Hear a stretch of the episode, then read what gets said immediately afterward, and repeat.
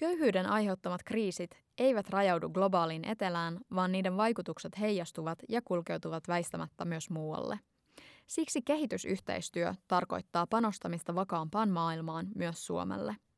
Kuitenkin kevään eduskuntavaalien alla kehitysyhteistyö on noussut yhdeksi valtiovarainministeriön ehdottomista leikkauskohteista. Onko kehitysyhteistyössä tinkimisen varaa?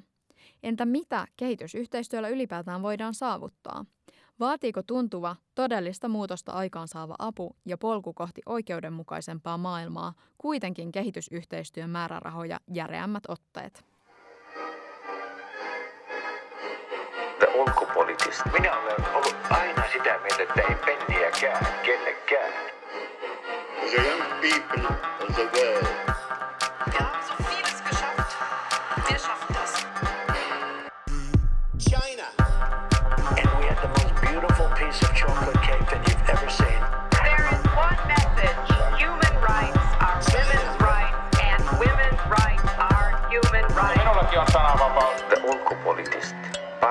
ulkopoliittista keskustelua. Puhutaan tänään siis kehityspolitiikasta. Tervetuloa studioon Fingon vaikuttamistyön johtaja Ilmari Nalbantoolu. Kiitos. Suomen lähetysseuran johtava vaikuttamistyön asiantuntija Niko Humalisto. Heippa. Ja kehityskysymyksiin erikoistunut Taksverkki ryn varapuheenjohtaja sekä ulkopoliittisten Aasia- ja Tyynimeri aluetoimituksen toimittaja Lotta Kivinen. Moikka. Tosiaan äm, tulevista vaaleista on puhuttu tämmöisinä leikkausvaaleina. Ä, yhtenä mahdollisena leikkauskohteena valtiovarainministeriö on tuonut esiin kehitysyhteistyön määrärahat, joita ministeriö ehdottaa leikattavaksi jopa 300 miljoonalla eurolla. Ä, keskustelun pohjaksi, miten tämä summa vertautuu suhteessa tämänhetkiseen budjettiin ja onko kehitysyhteistyössä yhtään tinkimisen varaa? Mm. No jos ajatellaan sitä kokonaisuutta, niin se on tuommoinen 1,18 miljardia tällä hetkellä ja to, 300 miljoonaa olisi sit siitä useampi 10 prosenttia. Ää, tota, ja jos se leikkaus tehtäisiin tähän niin sanottuun varsinaiseen kehitysyhteistyöhön, joka on se ulkoministeriön hallinnoima osuus, niin se olisi tuommoinen yli puoli, äh, tota, no itse asiassa vähän alle puolessa, 40 pinnaa siitä kokonaisuudesta. Eli todella todella merkittävä leikkaus ja meillä oli samankokoinen leikkaus tuossa 2015, kun Sipilän hallitus aloitti. Ja se kyllä voi sanoa, että monessa mielessä lamautti kehitysyhteistyön Suomessa ja tavallaan siinä tässä voi muut täydentää, mutta mä oon ainakin havainnut sillä tavalla, että tietynlaisia niin kuin jälkiä korjataan edelleen sen leikkauksen jäljiltä koska kehitysyhteistyö lähtökohtaisesti, kun se on tuloksellista, niin se on pitkäjänteistä. Ja, ja sitten jos me niin syödään matto yhtäkkiä alta, niin sehän juuri on pitkäjänteisyyden vastakohta. Palautettiinko niitä rahoja ollenkaan siinä välissä vai onko meillä tavallaan nyt sitten edessä niin kuin neljäsosa niistä varoista, mitä oli sitä aikaisemmin? No tällä hallituskaudella kehitysyhteistyön määrärahoja on kyllä korotettu ihan, ihan reippaastikin, mutta tota, se 2015 leikkauksen ehkä isoin ongelma oli se, että se tuli niin äkkiä, niin kuin kertarysäyksellä ja niin valtavan isona. Ja sitten, no joo, mitä muuta sitten tapahtui, niin siihen voidaan ehkä palata myöhemmin. Joo, mä voisin vielä oikeastaan kompata tuota äkillisyyttä, että jos mä mietin vaikka mitä meillä niin taksverkissä silloin tapahtui, mä olin jo silloin taksverkin hallituksessa. Ja kun meidän rahoituksesta leikattiin 43 prosenttia, niin sehän tietysti tarkoitti, että meidän maksatukset meidän kumppanijärjestöille leikkaantu käytännössä samassa suhteessa, mutta myöskin meidän työntekijät Suomessa joutu siitä kärsimään, eli, eli jouduttiin tekemään lomautuksia. Ja varsinkin pienillä kansalaisjärjestöillä, joka, jotka siis on niin kuin osa kehitysyhteistyökenttää, mutta kansalaisjärjestöt, jotka toimii esimerkiksi Suomessa, niin ei siellä ole niin kuin isoja kassavaroja paikata tuommoisia äkillisiä leikkauksia. Niin, tässä on ehkä tähän vielä, kun esitit sen, että ikään kuin onko kehitysyhteistyössä säästövaraa, niin sehän on silleen jännä kysymys, että mehän ei olla siis saavutettu kuitenkaan sitä äh, tavoitetta, mikä meillä on tota, EUn ja YKn jäsenenä, mikä on tämä 0,7 tästä bruttokansantulosta, mitä on toistettu ja toistettu vuodesta mm. toiseen. Ja hallituksesta toiseen. Mm. Joo, niin, hallitukselta, hallitukselta toiselle. Et, että nythän tämä VMn esitys, niin sehän otti ikään kuin tavoitteeksi tällaisen poliittisen epäonnistumisen, mikä on ikään kuin OECDn keskiarvo, Mm. niin että on, onko se joku niin kuin säästöperuste siihen, niin ei, ei missään nimessä, että et eihän nämä ikään kuin kriisit on missään vaiheessa tässä hellittänyt, vaan päinvastoin, että covidin jälkeen taloudet etelässä on hirveän huonossa kunnossa ja nyt tämä Ukrainan kriisi päälle, niin tota, tässä on ikään kuin otettu osumaa osuman perään. Mm. Ja sinällään niin kuin siitä säästäminen, niin se konkreettisesti tarkoittaa sitä, että, että että me otetaan takapakkia. Me epäonnistutaan yhteisten kestävän kehityksen tavoitteiden saavuttamisessa. Että tässä on niin kuin paljon perustetta ikään kuin argumentoida, että tämä ei ole ehkä se kohde, mistä tällä hetkellä säästää.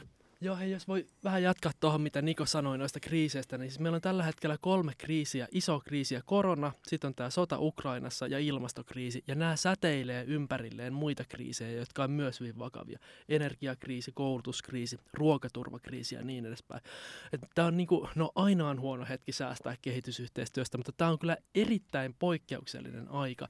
Että nyt just tarvittaisiin sitä globaalia vastuunkantoa, ja jos kaikki maailman maat alkaa mennä tota, niinku, jos, jos nämä tavallaan ne rikkaat maat toteuttaisi tällaista ajattelua, että hei, mennään kohti tuota kollektiivista epäonnistumista, niin kuin Niko mun mielestä viittasi ihan hyvin, että sehän niin kuin kuvaa ennemminkin sitä, että OECD-maat on epäonnistuneet siihen sitoumukseensa vastaamisessa, se, että se keskiarvo on edelleen noin alhainen, niin jos useimmat ajattelisivat sitä keskiarvoa niin kuin tavoitteena, niin silloinhan se keskiarvo aina vaan alenee. Se on sellainen race to the bottom sitten loppujen lopuksi. Eli onko tätä kehitystä näkynyt myös kansainvälisesti tai näissä muissa OECD-maissa vai onko Suomi sitten lähtenyt laukalle tässä? No siinä mielessä on, on näkynyt, että tosi har, tai siis liian harva maa yltää siihen 0,7 tavoitteeseen. Eli siinä mielessä niin tämmöinen epäonnistuminen on kollektiivinen. Kuinka moni? Kuinka moni yltää 0,7 tavoitteeseen? Öö, en, nyt siis pitäisi muistaa lukumäärä, mutta siis sen muistan, että ainakin siis meidän pohjoismaista naapureista, esimerkiksi Ruotsi, ää, Tanska ja Norja. Et se on mun mielestä ihan hyvä viiteryhmä, missä kannattaisi olla. Joo, mun mielestä Britit saavuttaa ja sitten on niin Luxemburg, olisiko Saksa ja Belgia. Nämä, et, et, niitä on kuitenkin niin kuin kourallinen Ja. ensisijaisesti eurooppalaisia valtioita, että täällähän ehkä kuitenkin sit selkeämmin tätä ikään kuin vastuuta tästä kehitysrahoituksesta on kannettu. Joo. Ja sitten ehkä tuohon lisäisin myös sen, että vielä jat- jos jatketaan tästä, että onko kehitysyhteistyön määr- määrärahoista niin kuin varaa vähentää, niin, niin se on myöskin eräällä tavalla, sehän on niin kuin arvovalinta, että mitä halutaan tukea. Ja kehitysyhteistyölle on kansan tuki. Ja esimerkiksi tällä hetkellä ihmisten halu auttaa Ukrainaa, humanitaarinen apu on osa näitä määrärahoja. Mm. Ihmisten halu auttaa esimerkiksi ukrainalaisia on tosi voimakas. Ja mun mielestä se on semmoinen signaali, mikä, mikä on, niin kuin, se on, se on käsin kosketeltava. Mä haluan vielä sanoa tästä VMn esityksestä sen, että mä niin rupesin kelaan, että voiko virkavastuulla edes tehdä tällaista. Meillä on, siis meillä on kuitenkin niin kuin valtion korkein johto on vuosikymmenestä toiseen sitoutunut tähän. Tämän, niin kuin, tämän maan eduskunta ja, ja hallitukset sitoutuu aina tähän 07. Niin mikä niin kuin tavallaan legitimiteetti oikeutus virkavastuulla on tehdä tällaisia ehdotuksia, että hei hylätään tämä asia, mihin me ollaan demokraattisesti jo sitouduttu. Mua itse asiassa äh, tästä kiinnostaisikin kysyä äh, teidän näkemystä siitä, että kuinka kehityspolitiikka sit tavallaan näkyy päivän politiikassa tai sitten tässä äh, politiikassa vaalien alla. Hmm. Ähm, että onko se niinku, poliitikoille semmoinen aihe, mitä he pitää yllä teidän mielestä tai millä tavoin eri puolueet ottaa kehityspolitiikkaan kantaa vai onko se sitten niinku, jätetty jotenkin äh, enempi äh, niinku, virkamiesten, virkahenkilöstön ö, hommaksi ja tavallaan se on, se on siellä niin kuin tapahtuu, ellei siitä leikata. No siis viime kädessä eduskunta myöntää ne määrärahat ja halli- hallitus tekee esityksen, että siinä mielessä niin kuin, kyllähän hallituksella ja, ja kaikilla puolueilla on niin kuin siihen näkemys. Mutta että jos ajatellaan noin niin kuin yleisesti, että, että miten se kehitysyhteistyön määrärahat, niin nehän pyörii samalla tavalla ja se ylipäätänsä se koko kehitysyhteistyön, sehän pyörii niin kuin ulkoministeriön ja, ja muiden ministeriöiden kautta aika sillain niin kuin, voisiko sanoa business as usual meiningillä samalla tavalla kuin vaikkapa ulkopolitiikka. Että et niin kuin siihen vaikutetaan, mutta mut en mä sanoisi, että, että puolueella on niin kuin semmoista – su, suoraan, niin kuin, miten se sanoisi, niin suoraan jotenkin kauhean voimakasta niin. Niin kuin näkemystä siihen, että mihin suuntaan sitä, sitä pitäisi... Mm. Siis totta kai perussuomalaiset lähtökohtaisesti aina vastustaa, sen me nyt tiedetään kaikki, ja vihreät, vihreät niin kuin haluaa, ja, ja vasemmistoliitto, ja varmasti demaritkin, mutta niin, voisiko sanoa, että kehityskysymykset ei ole niin kauhean politisoitunut aihe? Ei siinä mielessä, ei siinä mielessä. Oletteko samaa mieltä vai? No siis sinällään nythän se nähtiin oikeastaan tällä harvinaislaatuinen politisoituminen tämän tota, niin kuin geopoliittisen kilvoittelun kautta. Et, et me nähdään, että kehitysyhteistyöstä halutaan enemmän tehdä väline ikään kuin siinä, että millä taivutetaan jotain vaikka afrikkalaisia valtioita osaksi länsiblokkia, mikä taas niin kuin tuo hyvin niin kuin suoraan sanoen vahvan sellaisen niin kuin kylmän sodan tai jopa niin kuin kolonialistisen eetoksen siinä, että valitkaa mihin leiriin kuulutte. Et sinällään se aihe on politisoitunut, mutta se mikä itseä ehkä jurppii tässä poliittisessa keskustelussa on se, että me eletään nyt aidosti jonkun tyyppistä ikään kuin aikakauden murrosta. Että Suomi tulee liittymään NATOon. Meidän on jollain tavalla pystyttävä löytämään ne keinot, millä me ratkaistaan näitä globaalikriisejä – ja sitä myötä meidän on niin kuin pakko luoda ikään kuin uudestaan tämä meidän ulko- ja turvallisuuspoliittinen kokonaisuus. Ja se, että jos ikään kuin kieltää, että kehitysyhteistyö ei ole ikään kuin merkittävä instrumentti tämän mm. toteuttamiseen, niin silloin ollaan mun mielestä ikään kuin hako teillä, koska kehitysyhteistyö kuitenkin se kytkeytyy kaupan edistämiseen, sitä kautta rakennetaan rauhaa – sitä kautta tuetaan lehdistönvapautta, kansalaisyhteiskuntaa ja kaikkia ikään kuin sen tyyppisiä demokraattisia instituutioita, vaikka minkä ikään kuin takana puolueet seisoo. Mutta se, että mitkä on ikään kuin parhaat keinot käyttää tätä rahoitusta, niin siitä me itse asiassa keskustellaan tosi vähän. Et sen takia mun mielestä siellä on sellainen ikään kuin arvotyhjiö, missä mä ihmettelen, että miksi tänne ei kukaan marssi. Mm. Kukaan poliitikko tuli niin kuin vahvan vision kanssa sisään, ovet paukkuen. Ja. Minä kerron teille, miten Suomi tulee kokoaan suuremmaksi maailmalla. Just näin. Miksi, miksi se on näin, Ilmari? No mä luulen, että siinä on vähän niin kuin sellaista, siinä on niin kuin peli, pelirohkeutta tarvittaisiin oikeasti myös poliitikoilta. Että mä, jotenkin aistin, kun juttelen poliittisten päättäjien kanssa tässä vaalien alla, että, että on paljon enemmän sitä kehityspoliittista ajattelua ja jopa intohimoa ja niin kuin niitä arvoja siellä taustalla. Mutta ne poliitikot ei uskalla tulla, tulla sieltä niin kuin kehitysyhteistyökaapista ulos, koska ne ajattelee, että no ei ihmiset, ei äänestäjät kuitenkaan näistä ole kiinnostuneita tai ei ne pidä niitä tärkein. Mutta mä haluaisin muistuttaa, että hei haloo, kaksi kolmasosaa suomalaista pitää juuri kehitysyhteistyötä tärkeänä. Suomalaisiin arvoihin perinteisesti kuuluu niin kuin vaikeissa asemissa olevien auttajien auttaminen. Ja sitten, niin kuin Niko mainitsi, tämä on myös mainio tapa lisätä meidän omaa etua ja jotenkin niin kuin taloudellista vakautta ja turvallisuutta tässä maailmassa. Sitten mä ajatellaan ihan sitä kautta, että, että mihin Suomi vie, minkä maiden kanssa Suomi tulevaisuudessa tulee tekemään kauppaa, niin Afrikka tulee olemaan kaksi kertaa niin väkirikas kuin se nykyisin on nykyennusteella vuoteen 2050 mennessä. Ja paitsi, että se väkimäärä kasvaa, niin siinähän se markkina kasvaa samalla. Että aiotaanko me vaan viedä tuota Eurooppaan jatkossakin juttuja. No joo, no mutta siis long story short, niin kiinnostusta löytyy, asia on tärkeä, kertokaa mielipiteen hyvät päättäjät. Ja siis käytännössähän tämä ikään kuin kytkeytyy siihen, että loppujen lopuksi siis se kehitysyhteistyön peruste on se, miksi sitä tehdään, on se, että minkä takia ylipäätään ikään kuin vakaa yhteiskuntakehitys on hyvä asia. Ja sitä myöten sitten, että, se kehityspolitiikka, jos mä miten mietin, mm. niin että, että sitähän voi kohdentaa hyvin erity, niin kuin toimiin, mistä niin kuin esimerkiksi mun mielestä Sipilähän teki silloin hallituskaudellaan niin kuin aidosti kehityspolitiikkaa, koska se ikään kuin teki sen yksityisen käänteen, että se niin kuin korosti sen yksityisen sektorin toimijuutta tässä tota, kehitysyhteistyössä, että se oli niin kuin konkreettinen poliittinen aloite. Mutta sitten aika usein jotenkin me niin kuin ta- tainnutaan sellaiseen ikään kuin – luettelemaan ne sellaiset tosi tyypilliset kehitysyhteistyön painopisteet, kuten me tuemme ympäristöystävällistä kehitystä ja me pidämme nuoria tärkeinä ja tasa-arvo on meille merkittävä asia. Mutta tota, et sehän ei vielä niin kuin herätä mitään niin kuin kiinnostusta tai intohimoa. Et se ei niin kuin aloite ikään kuin siihen, että mikä on sun visio siitä poliitikkona, että mikä sitten on ikään kuin se tapa kehittää yhteiskuntaa. Mihin sä haluat kohdentaa tämän Ilmarin mainitseman noin 1,2 miljardia euroa, mikä meiltä lähtee vuosittain maailmalle? Et miten me tehdään tästä maailmasta ikään kuin se tasa-arvoisempi ja ympäristöllisesti kestävämpi? Et, et se on niinku ihan samantyyppisiä poliittisia valintoja kuin mitä me tehdään vaikka Suomen osalta siitä, että et mihinkä me sitten tätä rajallista valtiobudjettia käytetään. Ja samantyyppinen intohimohan pitäisi niinku kytkeytyä myös meidän rajojen ulkopuolelle.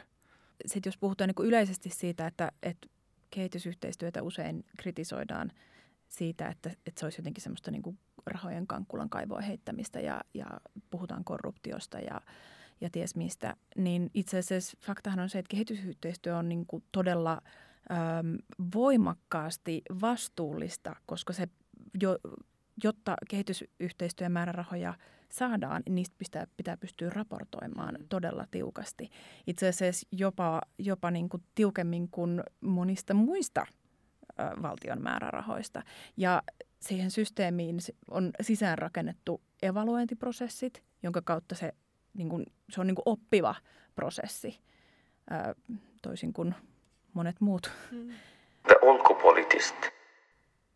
Joo, tämä tuokin ihan hyvän sillan, jos tässä nyt vähän sivistämme itseämme tai minä itseäni ja sitten äh, ehkä kuulijoitakin, niin haluatteko kertoa siitä, että niin kuin ehkä Suomen tällaista fokuksista tällä hetkellä ja sit siitä, että mitä ne toimijat on ja sitten ehkä nostaa sieltä myös konkreettisia onnistumisen esimerkkejä?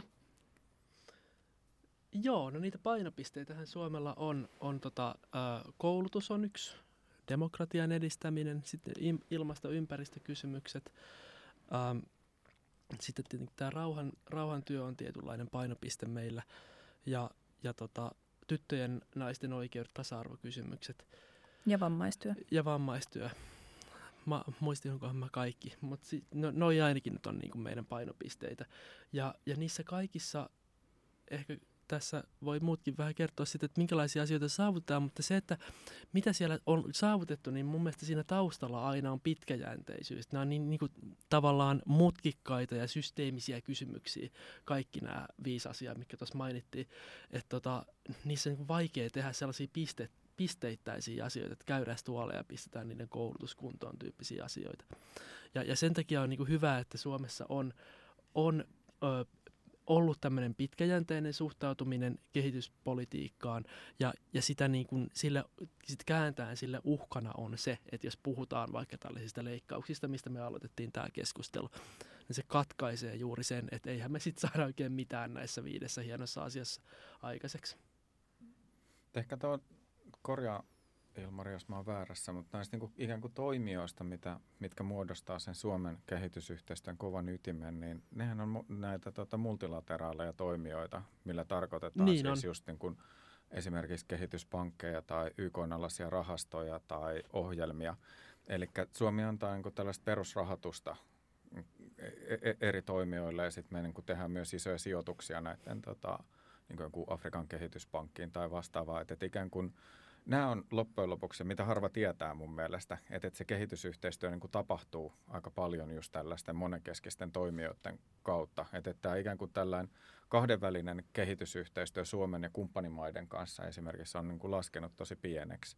Mm. Että järjestöjen, sano Silmari paljon meidän toi tota, vuotuinen budjetti suunnilleen on. 88 miljoonaa. Kiitos. niin tota, se muodostaa sitten tämän alle kymmenyksen taas sitten tästä koko kokonaisuudesta. Sitä varsinaista mm. kehitysyhteistyöstä. Niin, aivan. Mm. Eli tota, että, että tämä niin kuin muodostaa sen ikään kuin paketin, koska siis mun mielestä tässä on just sen, kun sellainen ehkä haaste, mikä ihmisillä on, kun ne kuulee kehitysyhteistyön, niin ajatellaan, että se on nimenomaan tällaista, että Suomi antaa vaikka suoraa budjettitukea jollekin tietylle valtiolle, mutta tätähän ei ole enää olemassa edes. Että tämä loppui silloin muistaakseni just tämän Sipilän, Sipilän aikaan, että tätä suorasta budjettituesta luovuttiin. Hmm. Eli tota, että siinä suhteessa nämä niin kuin kehitysyhteistyösektorin toimijat on muuttunut tosi voimakkaasti. Ja Joo. Sipilän aikana tämä FinFund taas nostettiin niin kuin – hyvin voimakkaasti, että sen FinFundin ra, tota, budjettia nostettiin niin kuin hyvin voimakkaasti. Ja sehän on niin kuin käytännössä niin kuin rahoitusinstrumentti ihan, että et, niin kuin, et, et jos ajatellaan, niin kuin, että kehitysyhteistyö perinteisesti ajatellaan, että se on tämmöistä niin kuin järjestöjen tekemää ikään kuin kansalaisilta kansalaisille, niin se, se on niin kuin vain hyvin pieni osa sitä koko, koko Sitä- kenttää. Joo, mittakuva kuvaa just se, että 88 miljoonaa se budjetti sillä saralla ja se kokonaisuus tosiaan on se 1,2 miljardia melkein, että siitä voi Mm. tutkiskella niitä prosenttiosuuksia. Mutta hei, nyt mä sivistin kansalaisia väärin. Öö, toi työ ja toimeentulo muuten, joka liittyy just ehkä varsinkin FinFundin työhön, mutta myös järjestöjen työhön, niin se on kanssa yksi, yksi meidän niin kehitysyhteistyön painopisteestä. Mm. Öö, mutta hei, mä lyhyesti niin jatkan mitä sanoit. Musta toi oli niin hyvä toi, toi ottaa esille, että, että niin kuin iso osa on itse asiassa näisten kansainvälisten järjestöjen kautta tehtävää yhteistyötä. Ja siinä Suomessa niin kuin jonkun verran on ki- kissanhännän vetoa siitä, että pitäisikö meidän niin kuin enemmän pystyä tekemään sellaista duunia, josta voidaan osoittaa, että tämä on se Suomen lisäarvo, tämä on ne me- meidän Suomen tulokset. Vai onko enemmän oikein se, että me osallistutaan tällaisiin globaaleihin yhteisiin ponnistuksiin, niin kuin vaikka Maailmanpankin tai YK-järjestöjen töihin. Ja molemmissa on varmaan niin kuin puolensa, eh, että jos mennään esimerkiksi tämän, tämän niin kuin multilateraalisen puolen kautta, niin siinä on varmaan vahvuutena se, että se työ on silloin koordinoitua eikä pisteittäistä. Ja jos meillä on globaaleja ongelmia, niin niitä varmaan pitää niin kuin globaalilla mittakaavalla ratkaistakin. Mutta sitten taas niin kuin kääntöpuoli on se, että no pysty, pystymmekö me riittävästi vaikuttamaan, että vaikkapa Maailmanpankki tai kansainväliset rahoitusjärjestöt tai, tai nämä rahoitusinstrumentit, niin että ne tekee niin kuin tavallaan meidän arvojen myötäistä politiikkaa. Tässä on sillä tavalla ikään kuin sitten kääntöpuoli. Mm. Ja tuo on itse asiassa kiinnostava kysymys, koska että mä olin viime viikolla itse asiassa täällä Dohassa tällaisen YK äh, kehittyvien maiden äh, konferenssissa, missä luotiin sitten pohjaa tälle ikään kuin, että miten nyt vuosikymmenen loppuun mennessä pitäisi saavuttaa nämä kestävän kehityksen tavoitteet. Niin siellä itse asiassa aika paljon, niin kuin varsinkin tämä Etelän ää, kansalaisyhteiskunta korosti tota, näiden monenkeskisten toimijoiden merkitystä. Mm. Ja siinä on ehkä, ehkä se, että mistä se tulee, tai mä jotenkin ehkä tulkitsen sen niin, että, että kuitenkin esimerkiksi YK-instituutiot, niin kuin sanotaan vaikka joku adaptaatiorahasto tai vastaava, niin he kokee, että heillä on niin kuin kuitenkin niin kuin omistajuus siellä. Että että siellä niin kuin jollain tavalla se ikään kuin päätöksenteko on ehkä pikkasen lähempänä heitä kun sitten taas just vaikka, että, kahdenvälisessä yhteistyössä se saattaa olla, että, että niin kuin lahjoittajavaltiot itse asiassa asettaa aika paljon, että me pidämme tätä tärkeänä ja me Juu. tulemme tänne ikään kuin tekemään, en väitä siis, että Suomi tekee tämän tyyppistä yhteistyötä, mutta sanotaan, että varmasti näitä myös yhteistyömalleja löytyy tämän, Mm. tämän sisällä. Ja sitten se toinen, toinen pointti, mikä tuohon liittyy, on nyt se, että mä veikkaan, että suurin osa ihmiskuntaa tällä hetkellä on jollain tavalla ymmärtänyt tässä tota YK, YK arvon esimerkiksi kansainvälisenä toimijana tällaisen sääntöpohjaisen maailmanjärjestyksen ylläpitämisessä, koska me kuitenkin on nyt sitten niin kuin Venäjä, mikä on ihan suoraan haastanut tämän kansainvälisen lain ja yhteisen ikään kuin poliittisen sitoumuksen, sitoumuksen niin kuin jostain niin kuin rauhantyöstä tai vastaavasta, niin tota, et, että se kyllä korostaa näiden ikään kuin kansainvälisesti jaettujen tota, instituutioiden merkitystä. Mm. Mutta sen rinnalla siis, just niin kuin sanottu, niin tarvitaan myös sitten ikään kuin myös tällaisia niin kuin epäsuorempia niin kuin järjestöjen lonkeroita pitkin kulkevia niin kuin yhteistyömuotoja, koska ei se taas sitten nämä kansainvälisetkään instituutiot, niin ne ei ole välttämättä maailman ketterimpiä, Niin, ketterimpiä saapumaan sitten tota, syrjäseuduille. Mm. Ää, tässä näistä kansainvälisistä ää, instituutioista ja multilateraalisesta järjestelmästä puheen ollen, niin äm, eletäänkö me kuitenkin semmoisessa siinäkin tämmöisessä niin länsikuplassa, että kyllä sitä niin kuin haastetaan yhä enemmän ja enemmän monilta tahoilta sitä, sitä järjestelmää, sääntöpohjaisuutta ja, ja kaikkea tätä, niin kuinka se näkyy tässä kehitysyhteistyössä? No ky- kyllä nyt oikeastaan voisi sanoa, että tämä Ukrainan sota ja erityisesti niin kuin Venäjän toiminta, toiminta YK on turvallisuusneuvostossa, niin sehän on nostanut aikamoisen ähm, vastalauseiden myrskyn siitä, että, e- tai ei vastalauseiden, mutta tämmöisen niin kuin, äm, että et selkeästi on niin kuin ilmastu se, että YK on epäonnistunut tehtävässään. Et, et sehän, on niin kuin, sehän on ihan selvää. Et, et, et, äh, Mutta siitä huolimatta, niin siellä on lähestulkoon kaikki maailman maat ää, mukana. Ja, ja sitä kautta niin kuin YK on jollain tavalla validi, vaikka Mm. sehän on, sehän on niin kuin sit kuitenkin niin kuin täysin hampaaton Kyllä, kyllä. ilman turvallisuusneuvostoa. Mm. Minkälaisia trendejä sitten globaalisti näkyy kehitysyhteistyössä? Onko sillä YKlla jotkut semmoiset omat aivonsa vai, vai, vai miten se koordinoi tätä työtä ja onko se muuttunut tässä viime aikoina?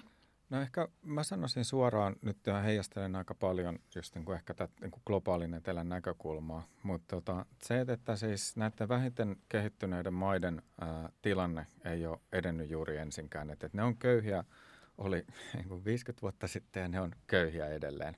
Mm. Ja että että tuolla ikään kuin YK onkin hyvin korkealla tasolla, niin kuin sanotaan, että talousjärjestelmä on rikki.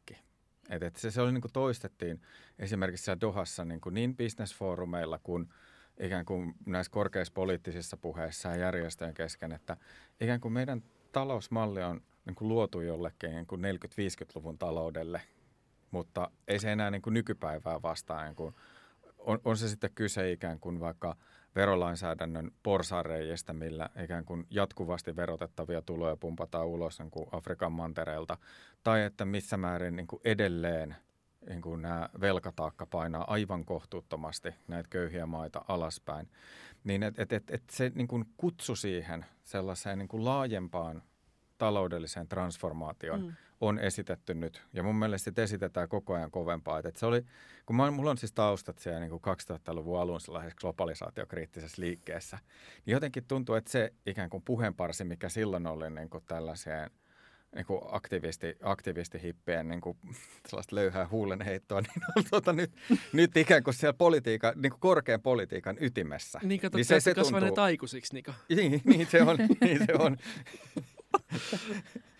niin tota, et, et, et, et siinä suhteessa just sitten, että et katseet kääntyy vaikka siihen, että mitkä toimijat ylläpitää vaikka niin kuin tätä ikään kuin verotusta tai ve- Mm. verotuksellista niin kuin järjestelmää, että miten se organisoituu, niin se on niin kuin OECD vaikka siinä keskeinen toimija. Ja sitten taas kansalaisyhteiskunta sanoo suoraan, että, että, että ikään kuin tässä YKlla on tippunut aivan täysin pallo. Että kun se asettaa niin kuin tällaisen valtavan tärkeän niin kuin kehityksen kannalta yhden keskeisimmän ikään kuin talouden kokonaisuuden suoraan OECDn käsi. Että et me ei ikään kuin halutakaan ikään kuin tälleen monenkeskisesti, demokraattisesti YKssa lähteä niin kuin viemään tätä järjestelmää mm. eteenpäin, vaan me annetaan mandaatti OECDlle Niin, ikään kuin määrittää ne ehdot. Ja, mi, ja se on niin kuin selkeästi, että, että se on ikään kuin, niin kuin lännen, lännen dominoiva, vaikka onkin moni, monikans, ikään kuin moniperustainen toimija, toimija niin tota, ikään kuin, että, että se niin kuin kritiikki kohdistuu ikään kuin joihinkin nää, tämän tota, ikään kuin sääntöperustaisen maailmanjärjestyksen niin kuin fundamentteihin, jos sanoisi, että, että mi- missä niin kuin vaaditaan sitä muutosta. Ja sitten taas toisaalta, että, että joihinkin näihin niin kuin vaikka toimijoihin taas tunnutaan pistävän ihan hirveästi luottamusta, vaikka sitten taas YK itse sanoi, että ei meillä välttämättä kyllä ole ihan hirveästi keinoja, että ehkä niin kuin parantaa tilannetta teidän maassa tai että, että, että me tarvitaan niin kuin, tiedätkö, yhteistyötä myös. Että, Joo. että, että se, se on niin kuin sellainen niin kuin tietyn tyyppinen se pallopeli siinä, että, että, että mistä se muutos tulee. Mutta tota, Eli voidaanko ajatella, että globaali etelä on kuitenkin saanut niin kuin ääntään kuuluville vai onko se jotenkin ymmärrys tai tajuaminen tapahtunut sitten niin kuin näiden jotenkin rikkaiden maiden pöydissä myös? Mä luulen, että vähän sekä että. että jos, me, jos me ajatellaan, se kysymys taisi olla, mit, mitä megatrendejä siellä on, eikö niitä tällaisia isoja trendejä niin kehitysyhteistyössä tai kehityspolitiikassa, niin tämä Niko kuvasi hyvin montaakin asiaa, mutta siis yhtenä, yhtenä, yhtenä juonteena siis tota, ää, tällainen niin dekolonisaatio, dekolonisaatioajatus, eli se niin vallan siirto näistä rikkaista maista sit sinne, sinne vähemmän vauraisiin maihin. Ja tota, se on varmasti niin, kuin niin että, että sekä siellä, niin kuin sanotaan nyt lainausmerkeissä globaalissa etelässä ollaan huomattu, että hei haloo, niin eihän me voida olla vuosikymmenessä toisia, toiseen niin kuin mopen osassa, kun me ollaan kuitenkin isoin osa maailman maista. Mutta sitten myös, äh, jos katsoo taas tältä kehitys, kehitysyhteistyötoimijoiden sisältä, nyt tosi tosi pieni subjektiivinen näkökulma itsellä esimerkiksi suomalaisiin kehitysjärjestöihin, mutta, jo, mutta niissäkin niin kuin kasvaa tämmöinen keskustelu siitä, että hei, on, onko meillä mahdollisuuksia siirtää valtaa niin kuin enemmän sinne ää, kumppanimaihin. Ja, ja siinä mielessä niin kuin tämä musta tuntuu perin subjektiivisella näkökulmalla, että, että dekolonisaatioajattelu niin kuin se koskee sekä niitä kehittyviä maita että jossain määrin myös meitä teollisuusmaita. Mä esitän vähän vielä tällaisen niin kuin kyynisemmän tulkinnan tässä. Anna pala.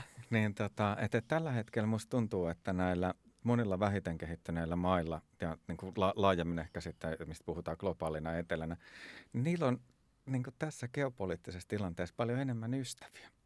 Mm. Koska siis, että et, et, et ikään kuin esimerkiksi Venäjähän on ihan suoraan, se, se, sehän on niin kuin hyvin suoraan vastaan länttä että se haluaa tulla ei-länneksi. Ja se haluaa ikään kuin, että se rakentaa jatkuvasti sitä ikään kuin liittolaisuuttaan mm. siihen suuntaan. Että, että se, se on niin kuin, että, että idea siitä, että, että kuitenkin pyritään ikään kuin kaventamaan tätä lännen merkitystä globaalissa politiikassa. Että, että se, se on artikuloitu tavoite.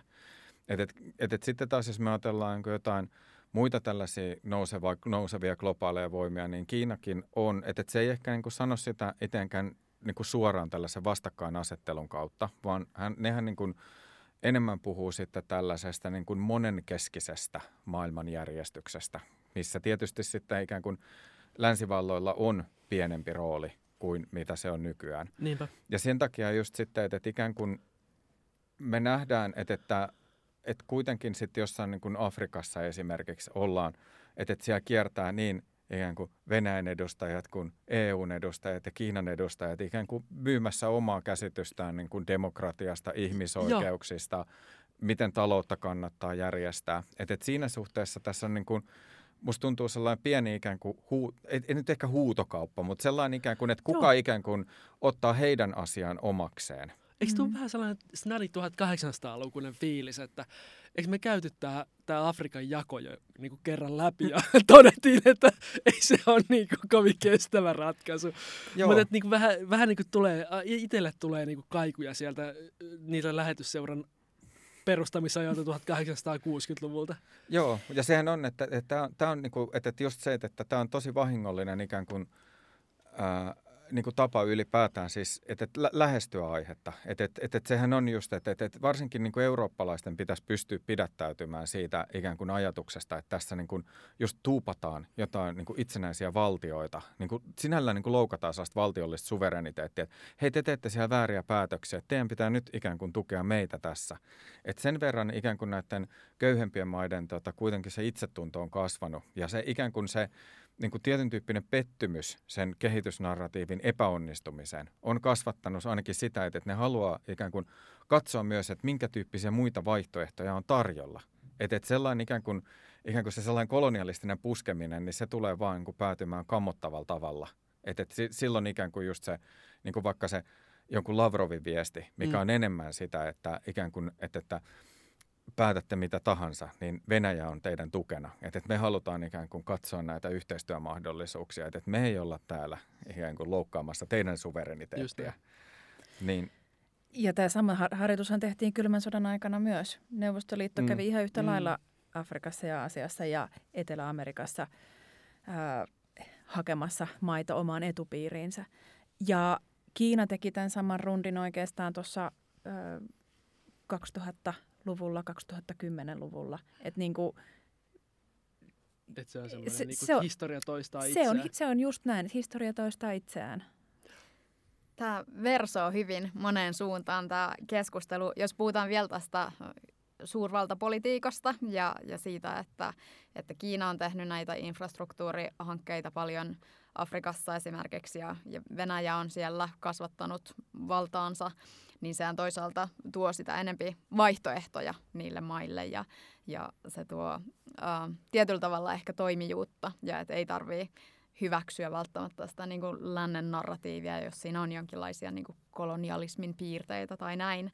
Ähm, Mutta miten tämä niin kuin geostrateginen suurvaltojen kilpailu kehittyvissä maissa sit realisoituu tällä hetkellä ja miten ehkä sit tulevaisuudessa? Mm. Miten se realisoituu? No aika, siis aika monella konkreettisella tavalla, että siinä on varmaan niinku kaksi sellaista, jos me palataan vielä noihin trendeihin, joista aloitettiin, niin meillä on niinku monta eri vähän ristikkäistä ja toisilleen vastakkaista trendiä samaan aikaan. Ja toinen trendi on varmaan just tämä niin geopoliittinen kilpailu, joka, joka sitten ää, realisoituu niin uusien kumppanuuksien liittolaissuhteiden hakemisena joko Venäjä ja Kiinan toimesta esimerkiksi tai sitten Euroopan maiden tai Yhdysvaltojen toimesta ja näin. Ja sitten sille vastakkainen trendi on ehkä tämä just niinku, mitä nyt voi sanoa vallan siirroksi tai tällaiseksi dekolonialistiseksi trendiksi, joka sitten on ehkä enemmän tämän niinku skenen sisällä olevaa ajattelua, jos rehellisiä ollaan. Mutta niinku, kyllä se realisoituu myös omalla tavallaan esimerkiksi ää, siinä, että et, no e, Niko ehkä voi avata tätä, mutta niinku vaikka mitä Sharm el Sheikissä tapahtui noiden ilmaston neuvottelujen aikaan, niin kyllähän siellä niinku kehittyvät maat sitten ottivat valtaa käsiin monessa asiassa. Ja, ja sitten meillä on vielä niinku kolmas trendi, joka on jotenkin, öö, no en mä tiedä onko tämä vastakkainen näille kahdelle ensimmäiselle, mutta niinku vähän sivussa näistä on tämmöinen niinku kansainvälisen talouden uudelleen jäsentäminen. Ja tarkoitan sillä sitä, että et, et mehän luodaan koko ajan uusia sääntöjä ja jotenkin ehkä tulevaisuuden kansainvälistä talousjärjestelmää, joka onnistuessaan on paljon paljon isompi juttu kehity- kehitykselle, yhteiskuntien kehitykselle, kuin esimerkiksi kehitysyhteistyö. Ja mä vertaan tätä sillä tavalla, että tällä hetkellä y- yksinomaan Afrikasta tulee niin kuin lähes miljardi ö, euroa vuosittain ulos näihin vauraisiin maihin hilloa, joka on laittomia rahavirtoja. Samalla kun, tota, samalla kun me tietenkin lähetetään sinne myös, myös sitten ö, niin kuin kehitysyhteistyötä, mutta kun katsotaan yhteensä nämä erilaiset rahavirrat sieltä tota, kehittyvistä maista suhteessa näihin vauraisiin maihin, niin ne itse asiassa on isompia, ne, mitä ne lähettää sinne. Ja, ja tämä on yksi syy sille, että miksei tämä kehitysyhteistyö ehkä ole tuottanut niin paljon tuloksia kuin ollaan odotettu, koska itse asiassa koko tämän ajan ne, ne kehittyvät maat on tukeneet meitä vauraita maita. No joo, mutta siis tämän otin esille sen takia, että tämä, tämä niinku talousjärjestelmän ja kauppasääntöjen ja velkajärjestelyiden ja kaikkien tälle, tällaisten niinku uudelleen rakentaminen on vielä kolmas ja erillinen trendi näistä kahdesta ensimmäisestä. Ja, ja jotenkin niinku myös tästä talousjärjestelmän rakentamisesta, niin ikään kuin sen talou, talousjärjestelmän sielusta käydään kamppailua siten, että nämä kaksi ensin mainittua trendiä ovat vähän niin kuin vastakkaisia. Ja kumpi voittaa ää, niin kuin niistä trendeistä, niin myös tulee ehkä määrittämään sitä, että tuleeko se talousjärjestelmä olemaan myös ää, reilumpi kaikille, vai tuleeko se jatkaa tätä tällaista niin kuin vaurauden siirtoa etelästä pohjoiseen.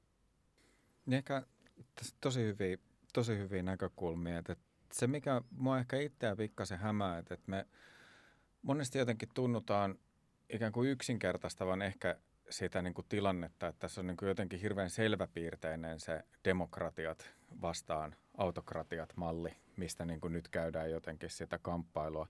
Koska jos miettii jotain ikään kuin Venäjän läsnäoloa Afrikan mantereella, niin sehän on siis hyvin pientä. Sen, sen osuus mun mielestä mantereen kaupasta on jotain niin kuin prosentteja, jos sitäkään.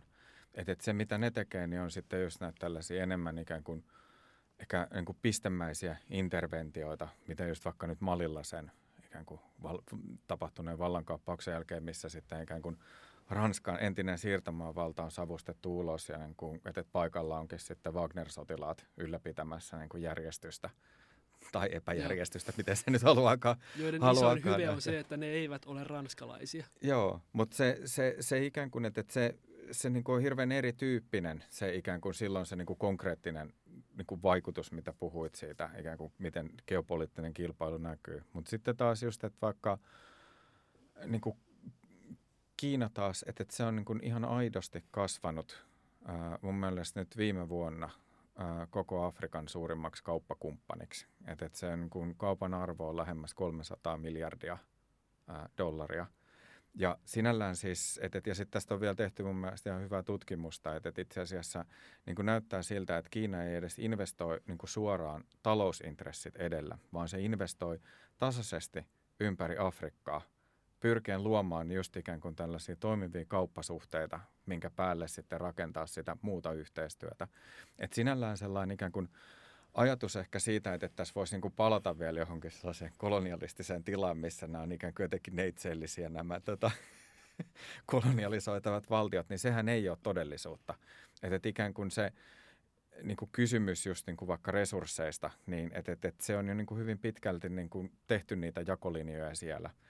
Ja tässä suhteessa se, että missä sitten ikään kuin nämä talousmallit näkyy keskenään suhteessa toisiinsa, niin mun mielestä olisi tosi leimallista, että, että, että just näissä niin kuin globaalin etelän puheissahan nostetaan tosi paljon esiin sitä, että, että just niin kuin eurooppalaiset ja niin kuin ylipäätään niin kuin lännen toimijat, niin ne on historian saatossa ottanut ikään kuin näistä maista ne parhaat resurssit niin kuin muodossa tai toisessa, kolonialismin tai jälkikolonialismin tai rakennesopeutusohjelmien tai minkä muun tahansa yhteydessä ikään kuin haltuun ja sitten se edelleen ikään kuin tästä kaupasta, niin se nähdään hyvin ikään kuin yksisuuntaisena siinä suhteessa, että, että, että, että Afrikka esimerkiksi tarjoaa vielä paljon enemmän länsimaille kuin länsimaat tarjoaa Afrikalle, koska länkkärit ei paljon sijoita esimerkiksi näihin tota, vähiten kehittyneisiin maihin. Mm. Meidän myöntämät niin kuin lainankorot on niin kuin hyvin, hyvin kovat ja me ollaan ikään kuin ne entiset perinteiset velkojat, mitkä painaa sitä taloutta alas siinä missä sitten taas just vaikka, että, niin kuin sanoin, että Kiina on kuitenkin niin kuin kasvanut mantereen suurimmaksi kauppakumppaniksi ja siihen niin kuin ei ole noussut vielä mitään kritiikkiä oikeastaan niin kuin ainakaan just vaikka tuolla LDC-5-maiden kokouksessa.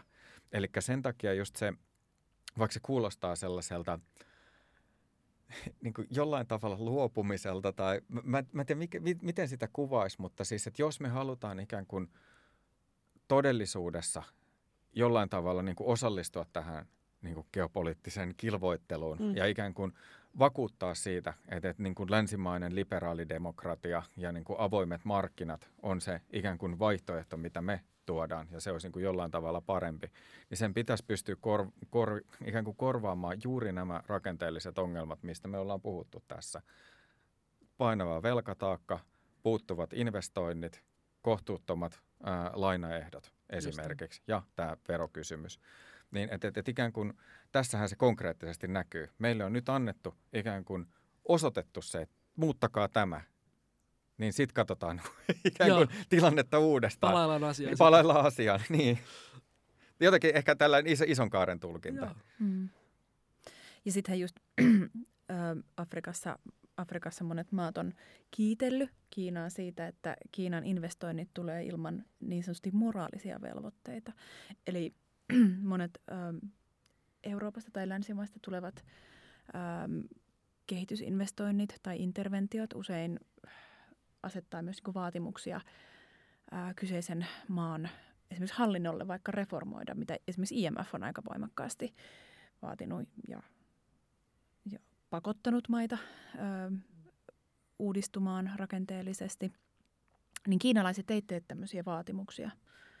Ö, jonka seurauksena siinä on se ikään kuin hyvä puoli, että siellä niin kuin ei tarvitse esimerkiksi vähentää korruptiota vaikkapa saadakseen ää, kiinalaisia investointeja. Mutta sitten samaan aikaan kuitenkin he voivat niin vapaasti päättää, että mitä sillä rahalla tehdään. Kuinka huolissaan meidän pitäisi olla Kiinan toimista Afrikassa?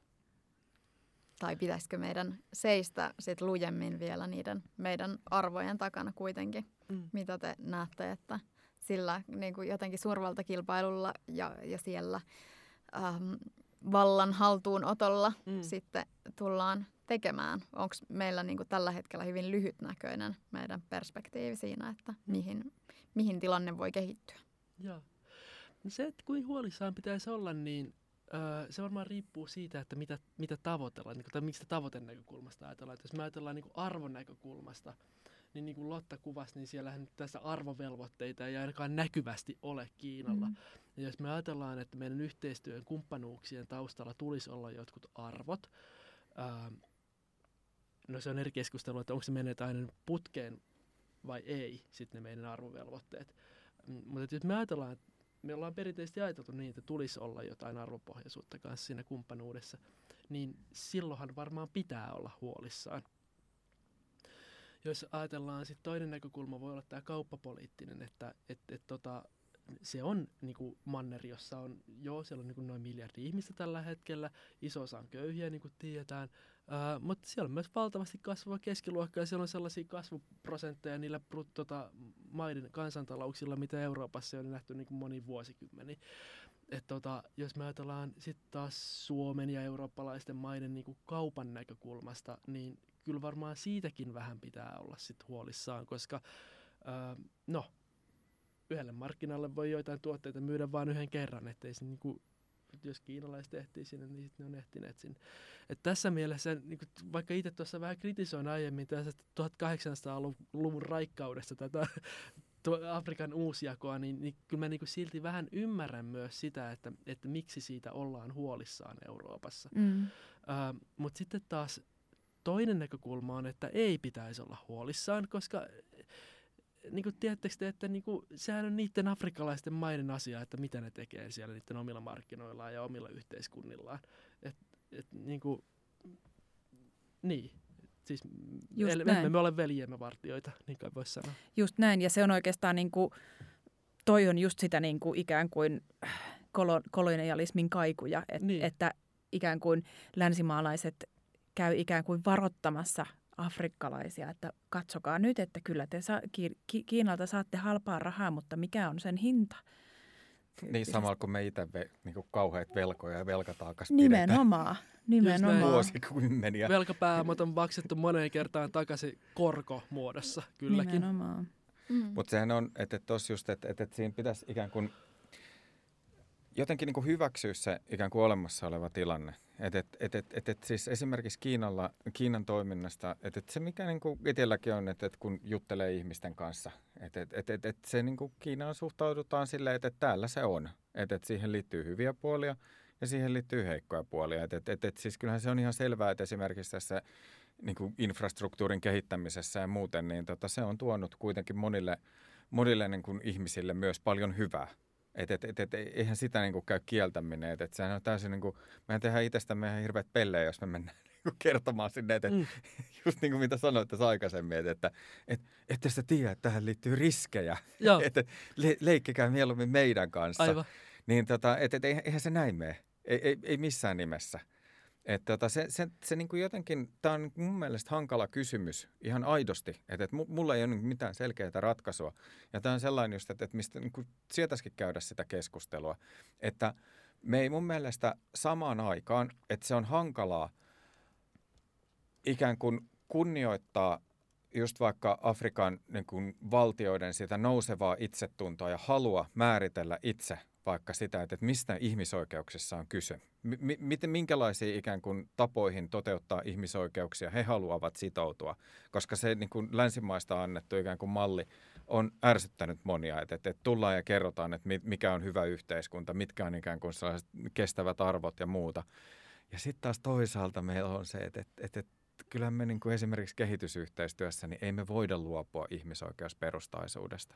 Mm. Että se, se on kuitenkin se ikään kuin kantava niin. teema, että minkä takia me halutaan tehdä sitä yhteistyötä, että ihminen on samanarvoinen maailmassa ja sillä on turvattu tietyt perusoikeudet.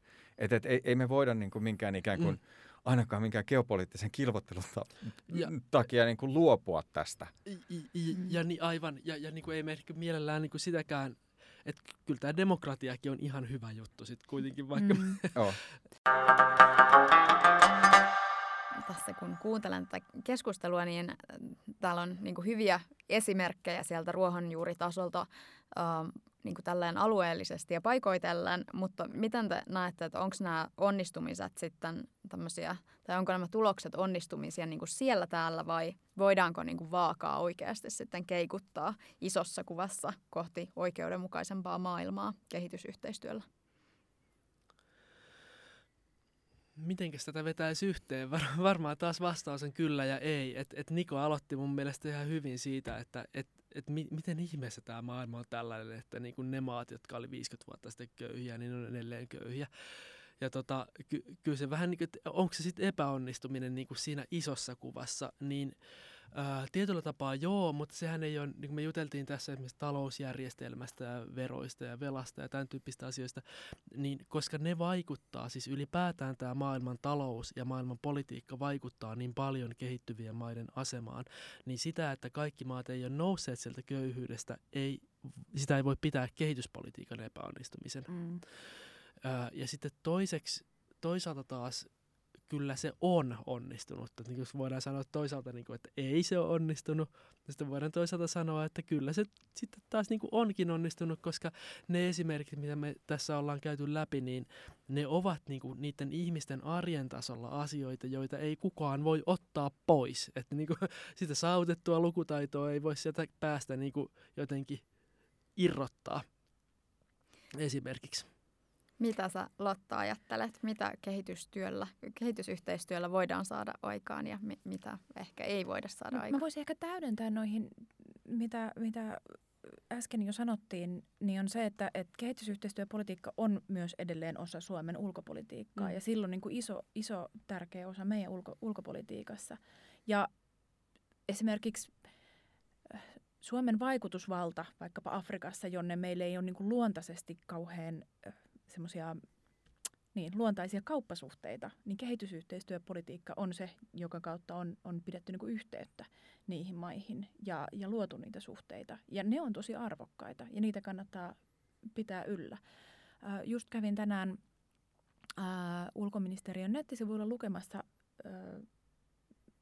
Suomen kehitysyhteistyöpolitiikan viimeisimpiä kuulu- kuulumisia. Ja siellä oli esimerkiksi esimerkki siitä, että Sambia, joka on ollut perinteikäs Suomen, Suomen kumppanimaa, niin on ikään kuin poistumassa kehitysyhteistyö Joo. maana. Et, et, Samoin Sam- kuin Nepal vaikka. niin, samalla tavalla kuin Nepal. Ö, eli ne on, ne on niin kuin, si- siirtymässä pois kehitysyhteistyön ö, niin kuin, Piiristä. tai- niin, tavallaan saajamaista kohti niin kuin ikään kuin normaaleja kauppasuhteita, kuten siellä ne- nettisivuilla lue, luki. Eli, eli tämä niinku, tää on niinku osoitus siitä, että, että tota, kehitystä kyllä tapahtuu.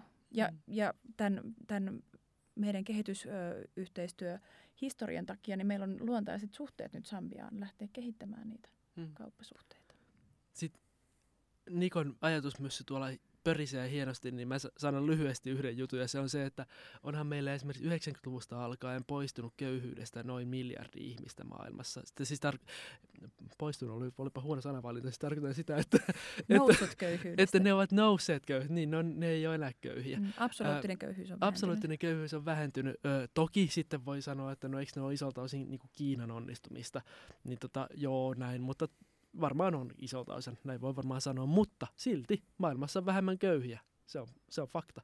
Ja, ja siinä mielessä niin tällaisessa ihan ihan isossa kuvassa voi sanoa, että maailmassa ollaan menty eteenpäin. Ja sitten myös muuten itse asiassa niissä ö, kestävän kehityksen tavoitteissa, tässä Agenda 2030 tavoitteistossa, niin kyllä siinäkin otettiin, niin kuin mentiin koko ajan eteenpäin, kunnes tuli korona ja sitten otettiin niin kuin kaikissa takapakkiin tai jäätiin junnaamaan.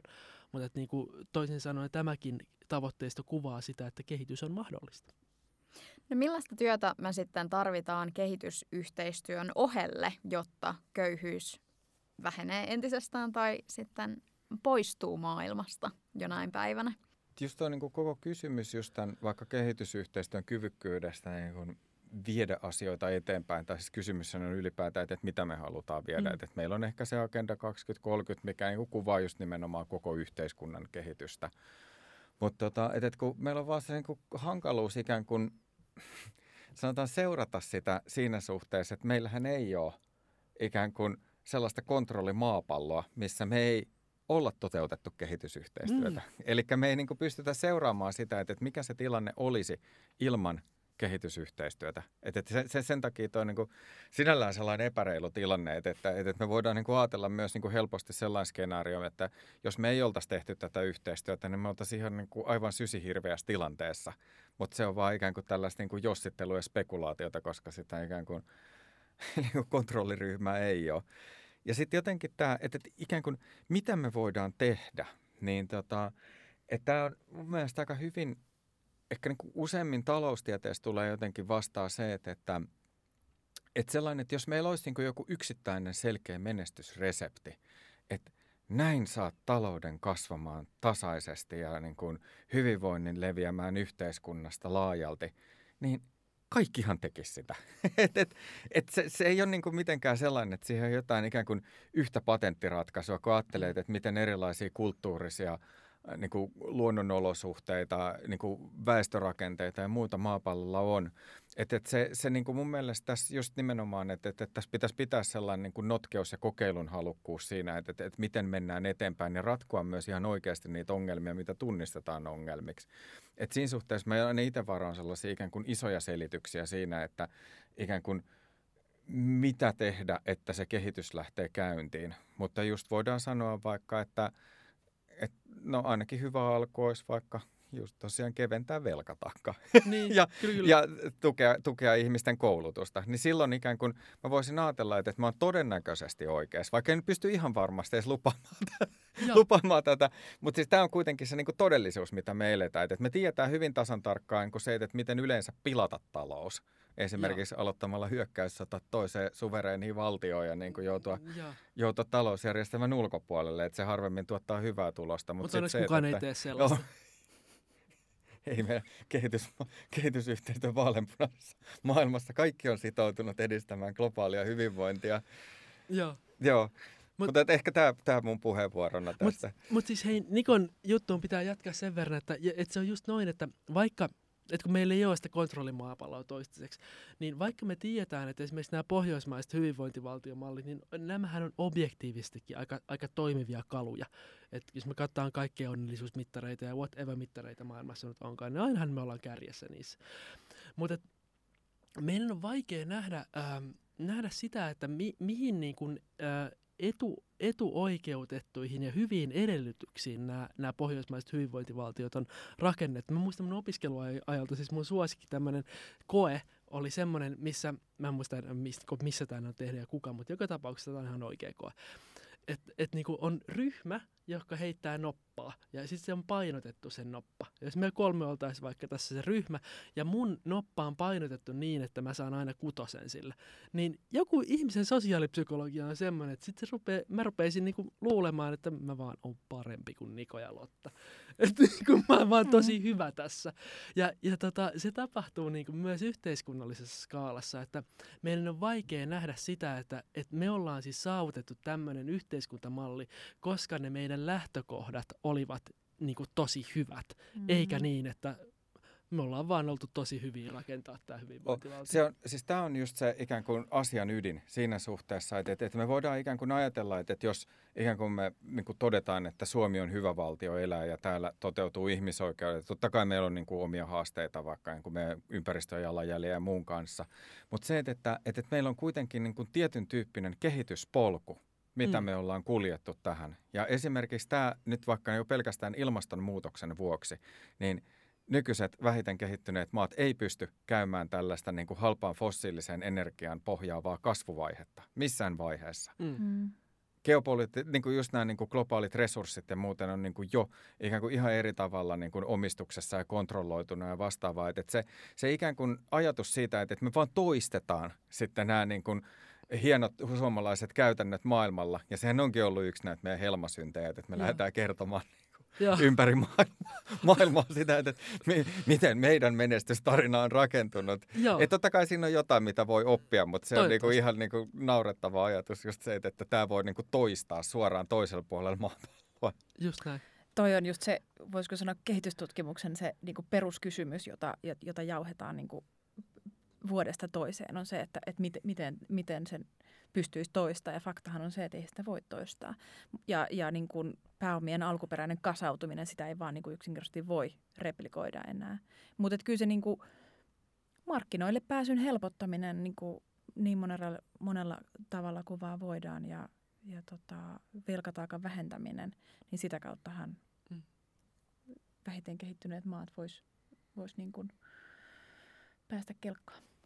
Niin ehkä tuosta niin jotenkin mulle, mulle tästä ku, muodostuu semmoinen kuva, jos vähän niin katsoo näitä eri aiheita, että, että kehitysyhteistyöhän on niin tärkeä osa paitsi, paitsi meidän Suomen ulko- ja turvallisuuspolitiikkaa, niin kehitysyhteistyö on myös tärkeä osa kehitystä. Ja sanoin sen nyt tavallaan vähän ta- tarkoituksellisen naivisti sen takia, että se ei missään nimessä voi olla se ainoa osa, eikä siltä pidä koskaan odottaakaan sitä. Mm. Se on yksi tärkeä osa, mutta me ei voida niinku koskaan maailmassa odottaa, että hei, miten te ette ole vieläkään sillä kehitystyöllä onnistuneet, jos samaan aikaan niinku velka pelaa sitä kehitystä vastaan, kauppasuhteet, kauppapolitiikka pelaa sitä vastaan, maailman talousjärjestelmän säännöt pelaa sitä vastaan, verojärjestelmät pelaa sitä vastaan. Ja ilmastonmuutos. Ja ilmastonmuutos se pelaa on, sitä se on, vastaan. se on, niin, se on, se on ollut oikeastaan, mä sanoisin viime vuosina sen suurin niin kuin, tavallaan uusi haaste, joka on niin kuin, muuttanut sitä gameia ihan, ihan totaalisesti.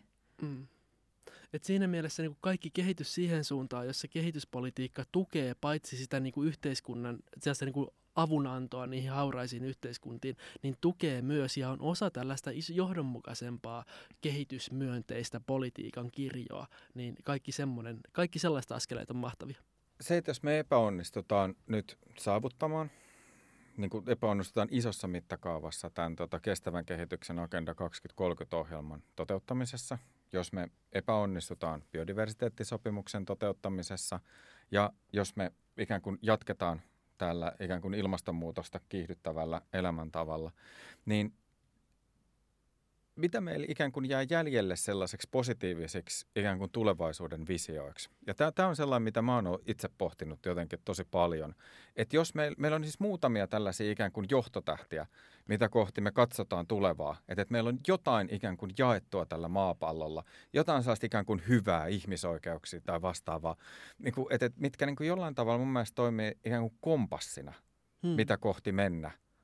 Mutta se, että, että, että, että niin kuin tällä hetkellä me nähdään, että me ei olla – ikään kuin kulkemassa sinne, mikä sen kompassin neula osoittaa. Ja se, että jos me hävitään tältä kurssilta ihan kokonaan, niin mihinkä me päädytään? Niin se on mun mielestä sellainen ikään kuin kaoottinen tilanne, missä me ollaan niin kuin pimeällä merellä keskellä myrskyjä –